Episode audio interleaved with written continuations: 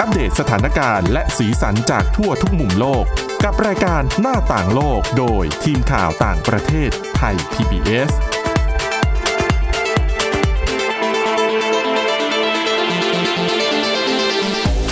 สวัสดีครับ ต้อนรับคุณผู้ฟังสู่รายการหน้าต่างโลกกับทีมข่าวต่างประเทศไทย PBS นะครับ วันนี้อยู่กับคุณกรีนจิรวัตรมาสุข และผมก้าวพงศธรสุขพงศ์ครับ ครับผม สวัสดีครับ วันนี้มีหลากหลายเรื่องราว หลากหลายสีสันนำมาฝากคุณผู้ฟังเช่นเคยนะครับ มีทั้งเรื่องการประท้วงต่อต้านรัฐประหารที่เกิดขึ้นในเมียนมา ใช้เอ่อเรียกชื่อเป็นสัญญลักษณ์ว่าครับผม22 222 เดี๋ยววันนี้มาดูกันว่าการประท้วงที่จัดขึ้นไปเนี่ย เป็นยังไงกันบ้างครับนะคุณกรีนก็มีเรื่องของมนุษย์ที่ไปสร้างความเสียหายต่อสิ่งแวดล้อมโดยเฉพาะแม่น้ำด้วยนะครับ แล้วก็เรื่องแรกเลยก็คือเรื่องกังหันลมแบบไร้ใบพัด เอ๊ะมันเป็นยังไงใช่คุณกรีนอ่าปกติเราจะคุ้นชินกับกังหันลมที่เป็นลักษณะของแท่งยาวๆสูงๆ สีค รับสีขาวขาวขาวๆบ้าง สีอลูมิเนียมบ้างครับใช่ไหมที่ตั้งแล้วก็จะเป็นใบพัดใหญ่ๆ ทีนี้ปุ๊บกังหันลมเนี่ยการจัดตั้งกังกังหันลมเนี่ยมันก็จะมาพร้อมกับความเชื่อที่ว่าทำลายธรรมชาติครับทำลายชะสัตว์นะเป็นอันตรายกับนกอะไรอย่างเงี้ยแล้วก็ใช้พื้นที่ที่แบบกินพื้นที่เยอะ แต่ครับทีนี้ปุ๊บผมก็เลยพามารู้จักกับกังหันลมแบบใหม่นะฮะ เป็นแบบแท่งตั้ง ไร้ใบพัด ไม่อันตรายต่อสัตว์ทำงานเงียบไม่กินพื้นที่ นะฮะเขาบอกว่าหนึ่งในวัตกรรมใหม่ของอันเนี้ยเขาเรียกว่า Vortex Bladeless นะฮะ ของสตาร์ทอัพสเปนฮะ ที่เป็นทางเลือกใหม่ในการนำพลังงานจากพลังงานลมมาใช้ โดยที่เครื่องนี้จะมีรูปร่างเหมือนกับเสา ก็เป็นเสาที่ตั้งตรงขึ้นไปสูงสูงๆขึ้นมาอย่างเดียวนะฮะ แต่เวลาที่ได้รับลมเนี่ย มันก็จะโยกไปมา แล้วก็ทำงานเหมือนกับกังหันลมแบบปกติทั่วไปเลย เพราะว่าพลังงานจนจากลมเนี่ย จะถูกเปลี่ยนไปเป็นเอ่อกระแสไฟฟ้า โดยเครื่องกำเนิดไฟฟ้าที่อยู่ภายในฮะภายในของกังหันลมเนี่ยมันก็จะประกอบไปด้วยขดลวดแล้วก็แม่เหล็กนะฮะกล่าวอีกในหนึ่งก็คือมันก็คือกังหันลมดีๆ นี่เองแหละฮะแค่ไม่มีใบพัดเท่านั้นเอง ไม่ต้องใช้พื้นที่มากเท่ากับแบบเดิม แล้วก็สามารถตั้งที่ใดก็ได้ที่มีพื้นที่ให้ครับ แล้วก็ที่ผมบอกไปตอนแรกว่า เมื่อมันโดนลมเนี่ยมันก็จะสั่นอืมแต่ไอการสั่นแบบเนี้ยมันไร้เสียงนะฮะ ผู้ผลิตเผยว่าตัวเครื่องเนี่ยจะไม่สร้างเสียงรบกวนใด ๆ เลย แล้วก็ไม่เป็นอันตรายต่อสะเอ่อต่อสัตว์ด้วย เพราะว่าปัญหาหนึ่งของกังกังหันลมที่แบบว่าที่ชัดเจนที่สุดเลยเนี่ย ที่คนคิดกันไปเองเนี่ยก็คือ เป็นภัยต่อสัตว์ครับ อย่างนกเนี่ยเป็นหลักเลย ถึงกันนั้นเนี่ยมันก็มีงานวิจัยนะฮะที่รองรับว่าเอ่อ งานวิจัยจากสหรัฐอเมริกามันรองรับว่า สิ่งที่เขาคิดว่ามันเป็นอันตรายต่อสัตว์เนี่ยมันเป็นแค่มายาคติ ผลกระทบของกังหันลมน่ะต่อนกเนี่ยน้อยมาก เมื่อเทียบกับสายไฟ อาคารสูงบ้านรถยนต์และยาฆ่าแมลง นะครับ อีกอย่างหนึ่งเนี่ยของเจ้าตัว Vortex Baseless เนี่ยอ่าน้ำหนักของตัวเครื่องเบากว่ากังหันลมทั่วไป 80%นะฮะ แล้วก็ไม่ต้องใช้น้ำมันหล่อลื่นภายใน เพราะว่าไม่มีฟันเฟืองใดๆ หรือว่าอุปกรณ์อะไรที่จะต้องมาบังคับให้กับอ่าใบมีดมันหมุนครับใบกังหันมันหมุนนะฮะ ฐานที่ใช้ประกอบก็ลดลง 50%เพราะว่าเข้าใจกันง่าย ๆ ก็คือแรงโน้มถ่วงของตัวเครื่องเนี่ย อยู่ด้านล่างอยู่แล้ว เพราะว่ามันเป็นเสาตรงนะครับ แล้วก็ค่าบำรุงรักษาเนี่ยก็ต่ำกว่าแบบปกติมากนะเพราะว่าตัวเครื่องอย่างที่บอกว่ามันไม่ได้ประกอบด้วยฟันเฟืองต่างๆ มันเป็นแค่ตัวเครื่องที่ภายในอะมีขดลวดแล้วก็แม่เหล็ก เพื่อดึงหลังจากที่มันพัดปุ๊บมันก็จะเกิดพลังงานจน แล้วก็ไปบรรจุอยู่ในอ่าตัวเก็บไฟฟ้าครับนะฮะ จะว่าไปเนี่ยตัวตัวกังหันลมชนิดนี้เนี่ยก็เหมือนเข้ามาแก้ปัญหาเกี่ยวกับการกังหันลมทั่วไปนะฮะ เพราะว่าอย่างยิ่งที่สำคัญที่สุดเลยเนี่ยมันสามารถวางไว้ใกล้บ้านได้ ใกล้ตัวบ้าน แล้วก็สามารถทำงานเข้ากับระบบไฟฟ้าแบบออนกริดหรือว่าแบบออฟกริดก็ได้ คาดว่าการผลิตไฟฟ้าเนี่ยจะได้ประมาณ 100 วัตต์นะครับ เมื่อพูดถึงตัวกังหันลมชนิดอย่างเงี้ย มันมีอีกที่หนึ่งก่อนหน้านี้ ที่เคยจะหยิบมาเล่าแหละ แต่ว่าผมผมน่าจะยังไม่ได้หยิบมา ครับ ก็คือที่ตุรกีเขาบอกว่าเขาที่ตุรกีเนี่ยมีการพัฒนากังหันลมที่สามารถเอาไปวางที่เกาะกลางถนนได้อืมเกาะกลางถนอันนนี้น่าคือสนใจพื้นที่มันไม่ได้เยอะเลยครับนะฮะเขาบอกว่าพลังงานลมเนี่ยเป็นพลังงานที่สะอาด แล้วก็เข้ามาเป็นทางเลือก ทดแทนในการใช้พลังงานไฟฟ้าอื่นๆ ไม่ว่าจะมาจากการเผาไหม้เชื้อเพลิง หรือว่าพลังงานจนจากการเคลื่อนที่อื่นๆ อย่างเงี้ย จากน้ำจากเขื่อนจากอะไรอย่างเงี้ย ตัวนี้จะเป็นตัวเลือกที่ดีมากนะฮะแล้วก็บอกว่าอย่างที่บอกไปข้างต้นว่าตัวที่ตุรกีกำลังคิดค้นเนี่ยมันเป็นตัวที่สามารถวางเกาะกลางถนนได้ ก็จะเกิดคำถามว่าทำไมต้องไปวางตรงนั้น ถูกไหมเพราะว่าส่วนมากก็จะที่เราเห็นกังหันลมเนี่ย ก็จะวางไว้ที่โล่ง ที่ลมสามารถผ่านได้สบาย ทีนี้ผู้พัฒนาเนี่ยเขาคิดว่าจุดหนึ่งที่มีลมผ่านไปผ่านมาตลอดเวลา ก็คือเกาะกลางถนนอ่าตัวกลางอ่ากังหันเนี้ยพัฒนาขึ้นโดยนักพัฒนารุ่นใหม่ชาวตุรกีนะฮะมันจะเก็บเกี่ยวลมธรรมชาติที่ได้จากการที่ยานพาหนะเคลื่อนอืมเคลื่อนไปทั้งเลนสวนแล้วก็เลนปกติเนี่ย มันก็จะเกิดลมวาสวนกันแบบนี้ใช่อ่ามันจะเกิดลมที่เกาะกลางถนนครับ เวลาขับรถปกติมันก็จะเกิดลมอยู่แล้ว บริเวณด้านข้างรถอย่างเงี้ยฮะเขาบอกว่าเกาะกลางถนนเนี่ย จึงกลายเป็นแหล่งที่ทำให้กังหันลมชนิดนี้เนี่ย ได้รับลมเป็นอย่างดี เพราะว่ามันจะรับลมจากรถทั้งสองข้างทาง แต่ถึงแม้วันไหนที่การจราจรเนี่ยน้อยลง ก็ไม่ต้องกังวล เพราะว่าแค่มีรถผ่านเนี่ย ก็ก็ได้นะฮะ แล้วก็ด้านบนของตัวกังหันลมตัวเนี้ยฮะ ก็ติดตั้งไปด้วยแผงโซลาร์เซลล์ ดังนั้นมันจะสามารถรับพลังงานแสงอาทิตย์มาเก็บไว้ได้ด้วยหนึ่งเครื่องของมันจึงสามารถผลิตไฟได้สูงถึง 1 กิโลวัตต์ต่อชั่วโมงอืมเพียงพอที่จะจ่ายไฟให้กับทั้งสองครัวเรือนได้ในหนึ่งวันนะฮะ แล้วก็นอกจากนี้เต้าเอ่อเจ้ากังหันลมตัวเนี้ยยังสามารถทำหน้าที่ตรวจจับสภาพอากาศได้ด้วยเพราะ ด้านในมีเซ็นเซอร์ที่สามารถตรวจวัดอุณหภูมิ ค่าการปล่อยคาร์บอนอ่าแล้วก็สามารถทำนายแผ่นดินไหว แล้วก็แน่นอนทิศทางความเร็วของลมของในเมืองได้ครับนะครับ แล้วก็ข้อมูลทั้งหมดเนี่ยจะถูกเก็บไว้ในแพลตฟอร์ม LOT แล้วก็ผู้คนเนี่ยสามารถเชื่อมกับกังหันแต่ละเครื่องเข้ากับแอปพลิเคชันในมือถือเพื่อเข้าถึงข้อมูล เกี่ยวกับพลังงานที่มันกักเก็บไว้ แล้วก็ค่าวัดต่างๆ ที่บอกไปข้างต้นด้วย ตอนนี้ เจ้าเครื่องเนี้ยที่ตุรกีเนี่ยกำลังอยู่ในขั้นตอนของการสร้างตัวต้นแบบ แล้วก็มีการติดตั้งไปบ้างแล้วที่อิสตันบูลนะฮะครับแล้วก็เมื่อมันผ่านการทดสอบต่างๆ เนี่ย ก็หวังว่ามันจะสามารถนำไปติดในเมืองใหญ่ๆ ซึ่งเมืองแรกที่เขาปักธงก็คือนิวยอร์กอืมนะฮะลองดูว่าถ้านำมาติดที่กรุงเทพ ที่การจราจรเนี่ย ค่อนข้างแน่นแล้วก็ติดขัดเนี่ย จะเป็นยังไง เอาจริงๆเนี่ยแค่ติดตั้งเราก็สามารถที่ที่เอามาใช้กับไฟถนนได้เนี่ยก็ประหยัดไปได้เยอะแล้วนะ ใช่ครับมันก็เป็นแนวคิดที่ตอนนี้เริ่มมีการพัฒนากันมากขึ้นด้วยนะครับสำหรับอืมกังหันลม เพราะว่าอย่างที่ทราบกันดีมันก็น่าจะช่วยเรื่องของสิ่งแวดล้อมได้เยอะเหมือนกัเขาเรียกว่าอะไรล่ะ เป็นการคิดค้นช่วงนี้เขาจะนิยมอ่าคิดค้นนวัตกรรมที่เกี่ยวกับพลังงานทางเลือกครับ ใช่ไหมไม่ว่าจะเป็น พลังงานหลักอะที่เราเห็นก็จะมีพลังงานถ่านหินพลังงานต่าง ๆ ใช่ไหมอืมแต่นี่ก็คือเป็นตัวที่มันเป็น clean power อะซึ่งหลาย ๆ อย่างที่อย่างที่คุณกรีนพูดไปเนี่ย บางคนก็บอกว่ามันเป็นสาเหตุของการเกิดการเปลี่ยนแปลงของสภาพภูมิอากาศภาวะโลกร้อนด้วยนะครับ เพราะฉะนั้นตอนนี้ก็จะเห็นพลังงานทางเลือกที่มันมีเพิ่มมากขึ้น แล้วเอ่อ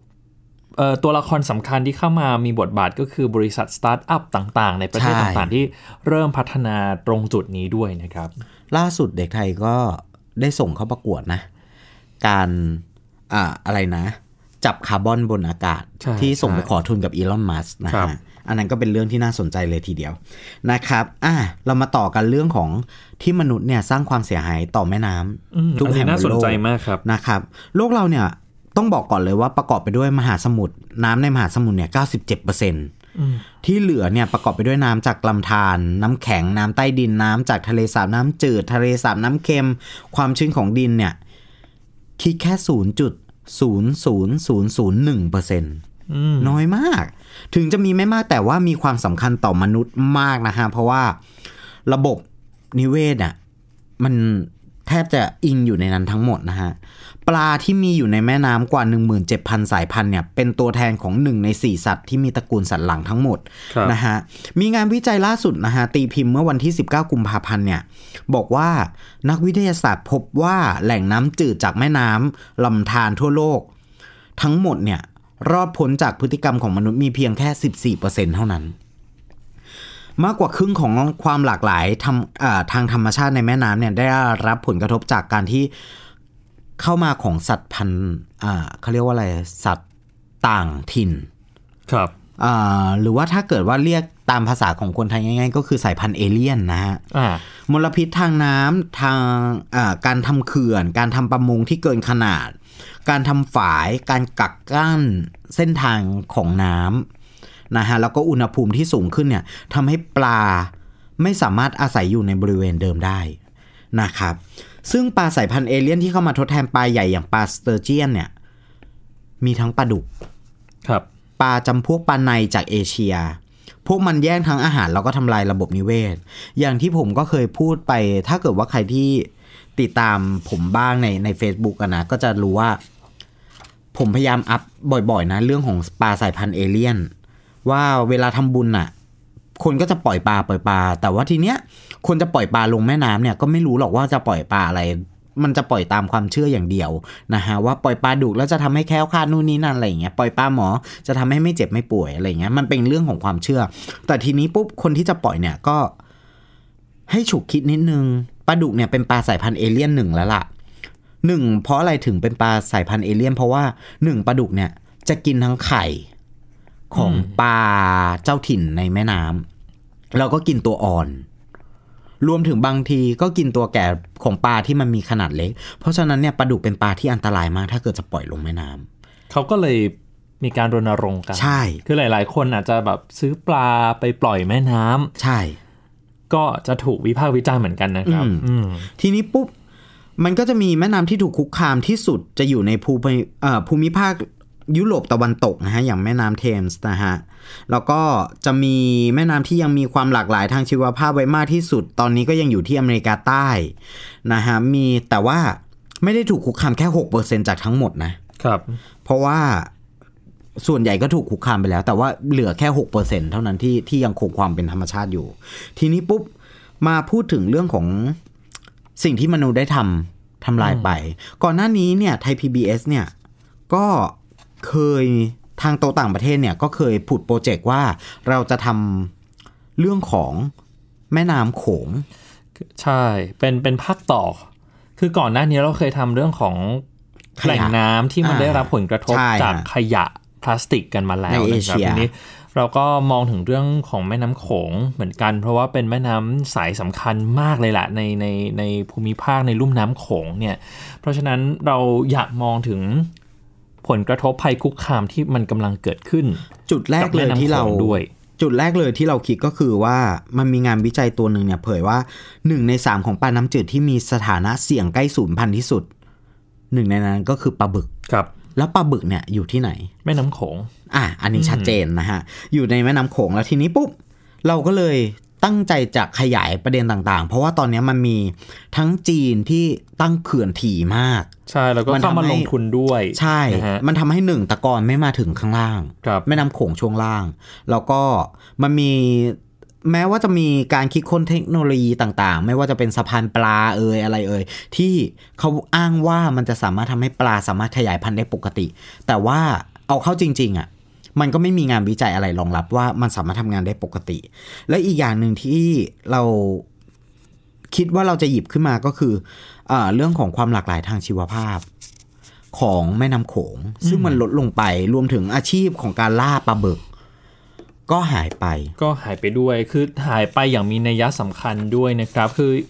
มันจะชุกชุมในแถบกัมพูชาเนอะคือคือในในกัมพูชาเราจะเห็นเยอะแล้วก็มีตัวเลสาบด้วย ซึ่งอืมซึ่งคนที่อยู่บริเวณตัวเลสาบเนี่ยตอนนี้ได้รับผลกระทบมากทีเดียวจากระดับน้ำหรือว่า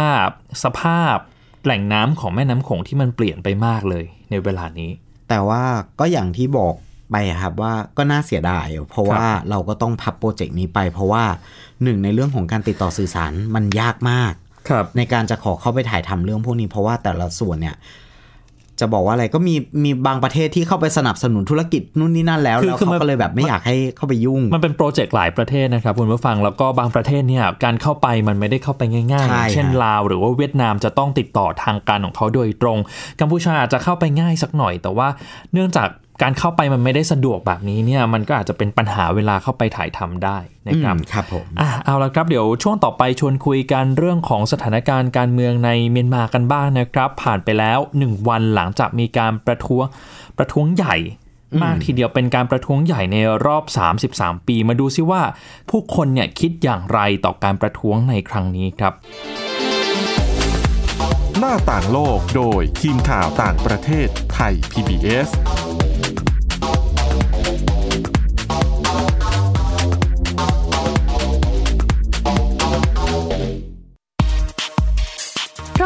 ศาสตร์อยู่รอบตัวเรา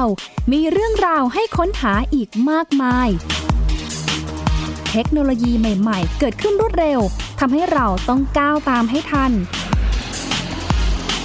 อัปเดตเรื่องราวทางวิทยาศาสตร์ เทคโนโลยี และนวัตกรรมที่จะทำให้คุณทันโลก กับรายการ s c i e n t e c h ทุกวันจันทร์ถึงวันศุกร์ทางไทย PBS Radio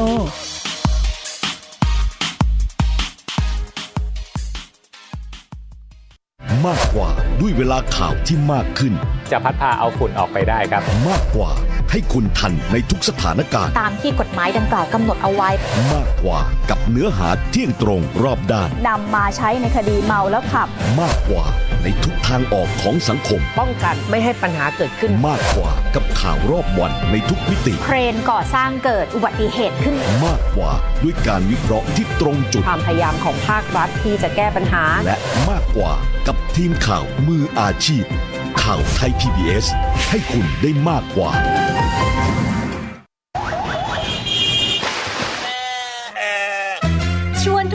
ตะลุยไปให้สุดโลก สบัดจินตนาการกับเสียงต่างๆ ไปพร้อมกัน ในรายการเสียงสนุกทาง www.thaipbspodcast.com และแอปพลิเคชันไทย PBS Podcast แล้วเจอกันนะครับ หน้าต่างโลกโดยทีมข่าวต่างประเทศไทย PBS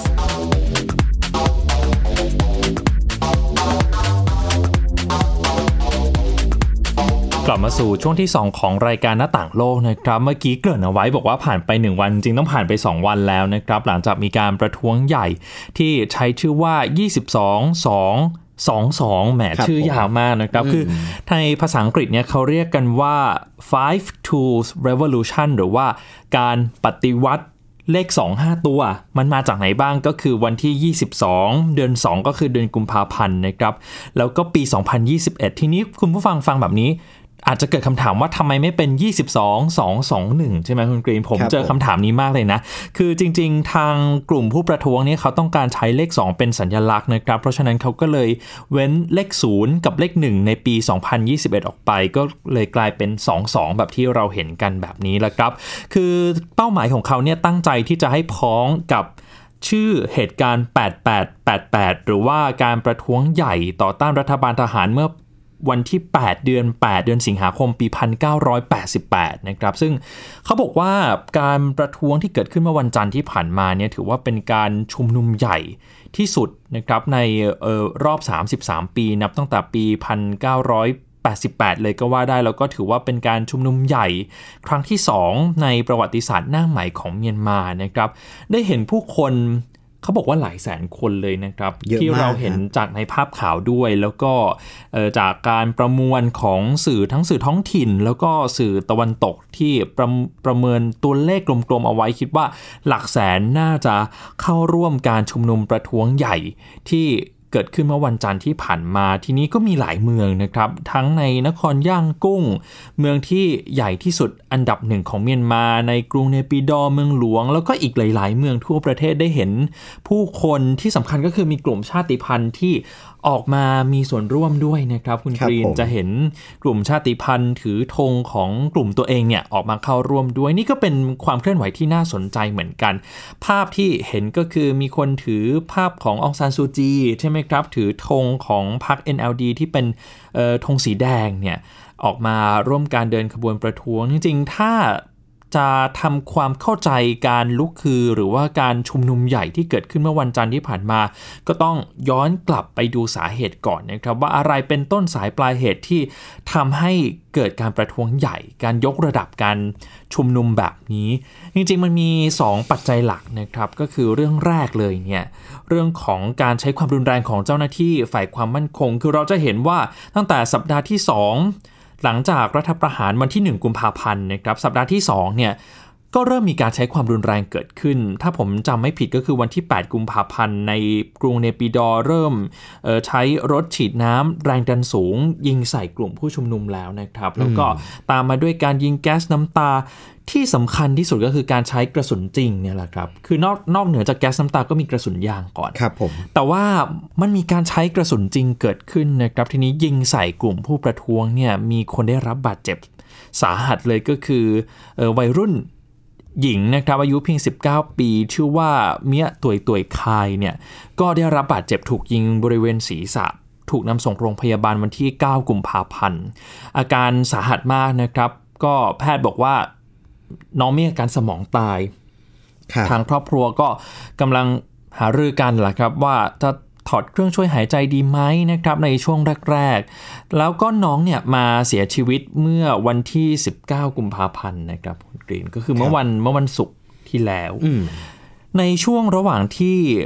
มีการใช้ความรุนแรงช่วงที่มีคนได้รับบาดเจ็บสาหัสไปแล้วเนี่ยทางกองทัพทางตำรวจเมียนมาก็ยังไม่ได้ลดความรุนแรงลงไปนะครับยังเห็นภาพของการเดินหน้าปราบปรามผู้ชุมนุมในเมืองต่างๆ อย่างต่อเนื่อง เช่นในเมืองมิจินนาในรัฐกะถิน เมืองมันดาเลเนี่ยก็มีการใช้ทั้งกระสุนยางกระสุนจริง ทีนี้พอน้องเมียตุยตุยคายเนี่ย เสียชีวิตในวันที่ 19 กุมภาพันธ์ อีกหนึ่งวันต่อมาทหารกับตำรวจก็ยังใช้ความรุนแรง ด้วยการใช้กระสุนจริงอยู่นะครับในวันที่ 20 กุมภาพันธ์ก็กลายเป็นข่าวใหญ่ขึ้นมาอีกครั้งหนึ่ง หลังจากคนงานอู่ต่อเรือ ในเมืองมันดาเลเนี่ยนัดหยุดงานประท้วงก็คือแสดงอารยะขัดขืน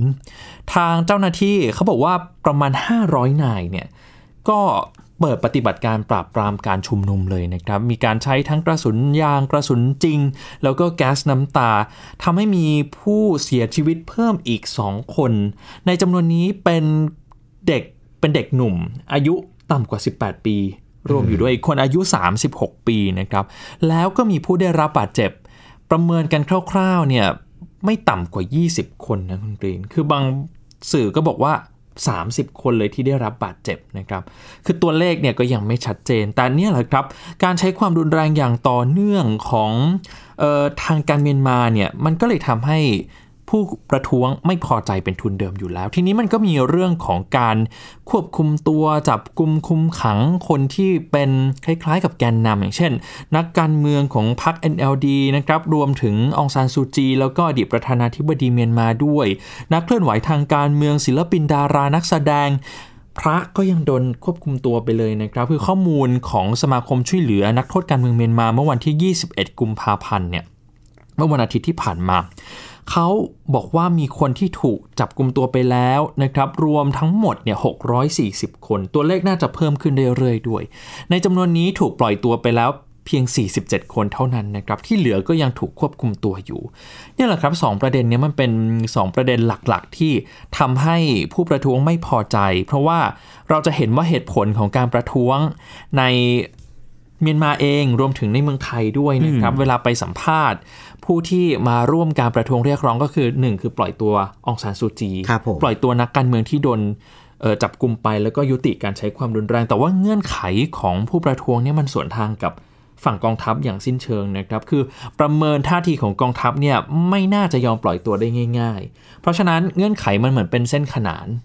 มันไม่สามารถบรรจบกันได้นะครับ มันต้องหักกันไปข้างใน ใช่ อาจารย์ลดิตาหารวงจากคณะสังคมศาสตร์มหาวิทยาลัยเกษตรศาสตร์เนี่ยก็ประเมินว่าจริง ๆ ความรุนแรงมันก็มีแนวโน้มที่จะเกิดขึ้นได้มากกว่านี้อีกนะครับ หลังจากการลุกคือของประชาชนแล้ว แล้วกองทัพก็มีสิทธิ์ที่จะใช้ความรุนแรงมากกว่าที่เป็นอยู่ด้วย สิ่งที่น่าสังเกตก็คือกองทัพเนี่ยระดมเจ้าหน้าที่ที่เคยรับมือกับ บรรดากลุ่มชาติพันธุ์ต่างๆ เข้ามาประจำการในเมืองใหญ่ ๆ อย่างเช่นในนครย่างกุ้งด้วย เขาก็เลยมองว่าการระดมกำลังเจ้าหน้าที่ที่มีความเชี่ยวชาญครับผมในการรับมือกับกลุ่มชาติพันธุ์แบบนี้เนี่ยมันก็มีแนวโน้มที่จะนำไปสู่ความรุนแรงมากกว่า ที่มันเกิดขึ้นอยู่ในปัจจุบันด้วยนะครับ ทีนี้ก็ต้องดูว่าแรงกดดันจากต่างชาติเนี่ยมันจะส่งผลมากน้อยแค่ไหน แต่ว่าจาราดิตาก็มองว่าจริง ๆ แรงกดดันจากชาติตะวันตกจากสหรัฐจากสหภาพยุโรปเนี่ยมันไม่ค่อยได้ผลเท่าไหร่ เพราะว่าประเทศเหล่านี้ก็ไม่ได้เป็นคู่ค้าสำคัญหรือว่าเอ่อมีความสัมพันธ์ที่ใกล้ชิดกับเมียนมาเป็นทุนเดิมอยู่แล้วนะครับยังต้องจับตามองกันอย่างต่อเนื่องและแน่นอนทีมข่าว ต่างประเทศไทย PBS ก็จะนำมาอัปเดตให้คุณผู้ฟังได้ฟังกันเรื่อยๆนะครับเอาละครับก่อนจากกันไปเนี่ยคุณผู้ฟังที่อยากจะติดตามฟังย้อนหลังสามารถเข้าไปในพอดแคสต์ได้นะครับ แล้วก็ search ชื่อรายการหน้าต่างโลก สามารถเลือกประเด็นที่สนใจได้เลยว่าอยากฟังประเด็นไหนเป็นพิเศษนะครับสำหรับวันนี้หมดเวลาแล้วนะครับ คุณกรีนจิรวัตรมาสุขผมก้าวพงศธรสุขพงศ์ลาไปก่อนสวัสดีครับ สวัสดีครับ Thai PBS podcast. View the world via the voice.